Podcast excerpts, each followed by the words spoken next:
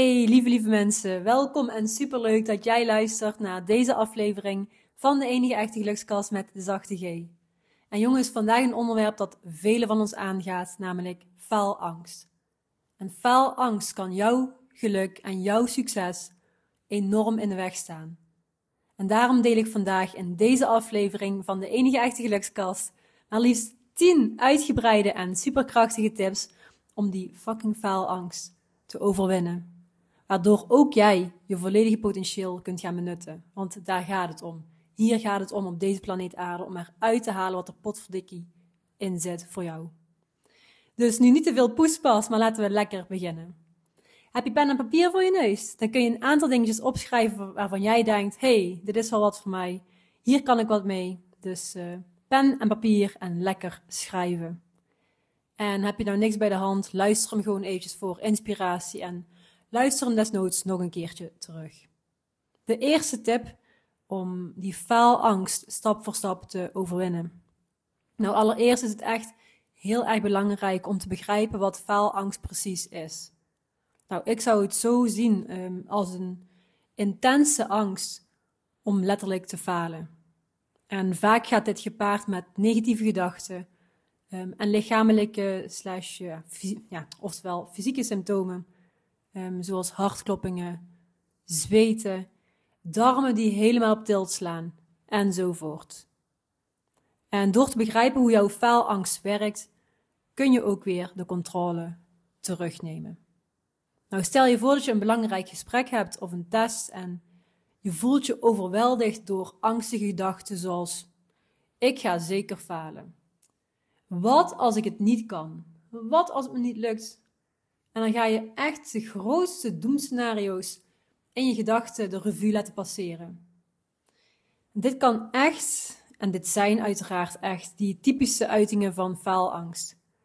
Begrijpen van deze gedachten en emoties is de eerste stap naar het aanpakken ervan. Dus ben je ervan bewust, ga het snappen en ga ook bij jezelf na, waar komt mijn faalangst in godsnaam vandaan? Want je bent er echt niet mee geboren. Je bent niet als babytje faalangstig ter wereld gekomen. Dus ga het voor jezelf onderzoeken. Wanneer is het ontstaan en waar komt het bij jou vandaan? Dit is voor iedereen anders. Maar ik kan je een hint geven. Ga terug naar je kindertijd.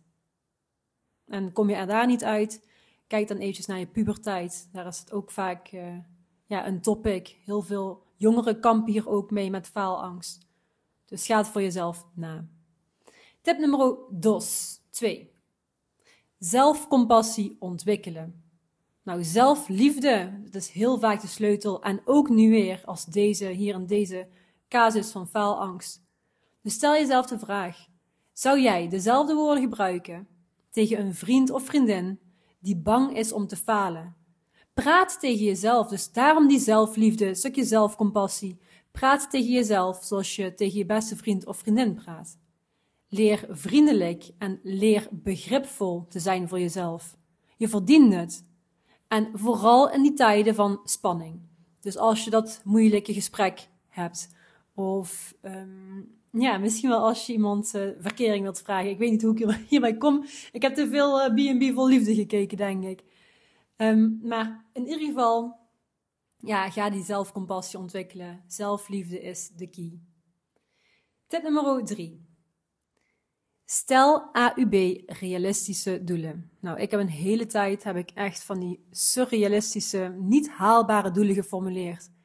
Um, en dan word je eigenlijk keer op keer teleurgesteld. Dan word je geconfronteerd met, hey, het lukt niet. Nou, dat komt je faalangst zeker niet ten goede, dus let op. Nou, wij mensen, wij willen allemaal op een of andere manier succes behalen. Maar het is belangrijk om doelen te stellen die haalbaar zijn. Nogmaals, het nastreven van die onrealistische doelen kan een gigantische faalangst veroorzaken, eh, maar ook zeker vergroten. Breek je doelen op in kleine stapjes. En jongens, belangrijk is, vier ook jouw vooruitgang. Vier die mini-mini kleine overwinningen. Dat zeg ik ook altijd tegen de coaches vanuit de coaching. Ga eens kijken naar wat er allemaal wel al lukt. Ga eens kijken naar wat er allemaal wel goed gaat. In plaats van het stukje ondankbaar zijn voor wat allemaal niet is. Vier je succesjes, ook de allerkleinste. Trakteer jezelf dan op een lekker ijsje of, uh, nou goed, het hoeft niet met voeding te zijn, of met rotzooi in dit geval. Uh, maar kijk eventjes wat jij voor jou een stukje, stukje vieren vindt.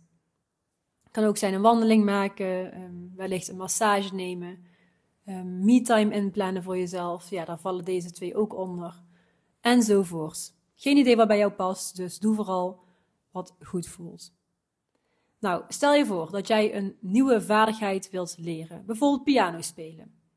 En in plaats van te verwachten dat je meteen een professional wordt, kun je jezelf als doel stellen om bijvoorbeeld binnen een maand uh, enkele eenvoudige melodietjes te kunnen spelen. En deze kleinere, haalbare doelen verminderen de druk en geven je een gevoel van voldoening. Zelf heb ik ooit een instrument leren bespelen, namelijk een piccolo. Dat is zo'n mini kleine dwarsfluit.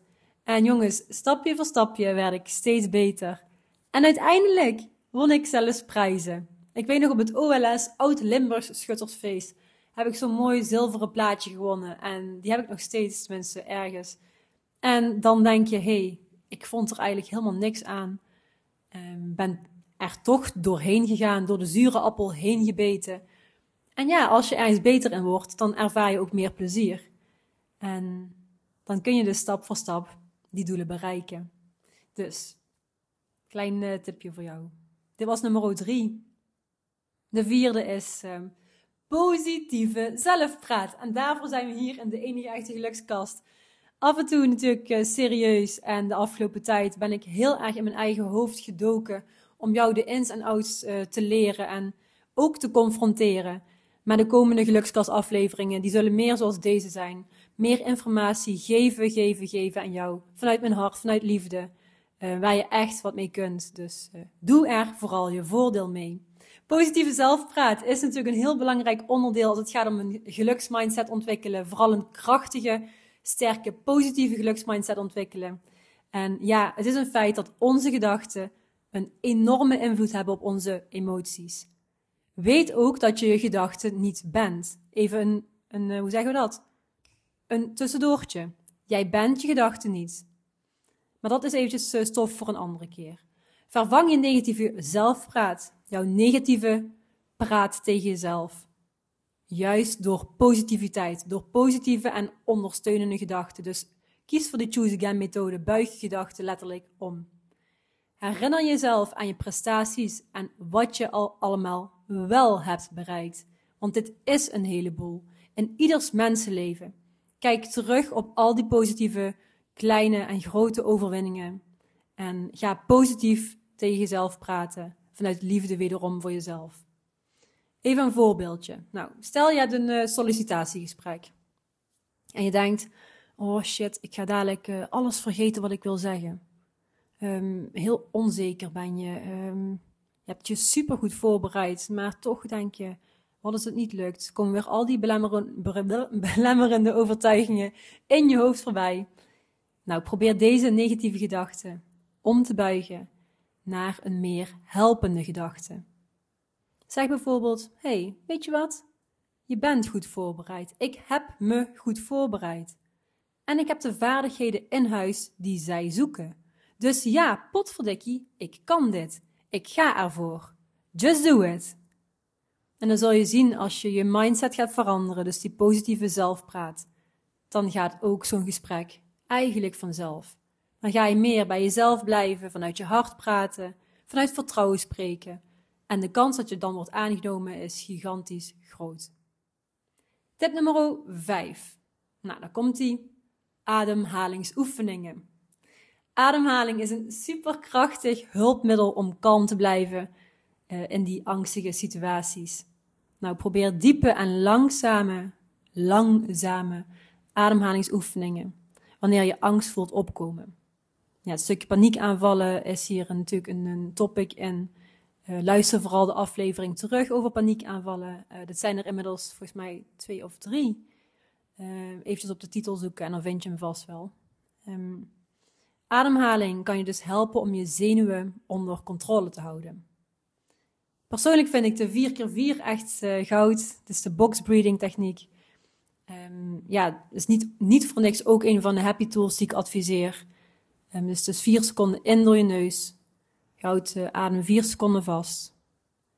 Adem 4 seconden uit door je mond. Ik ben hem aan het doen.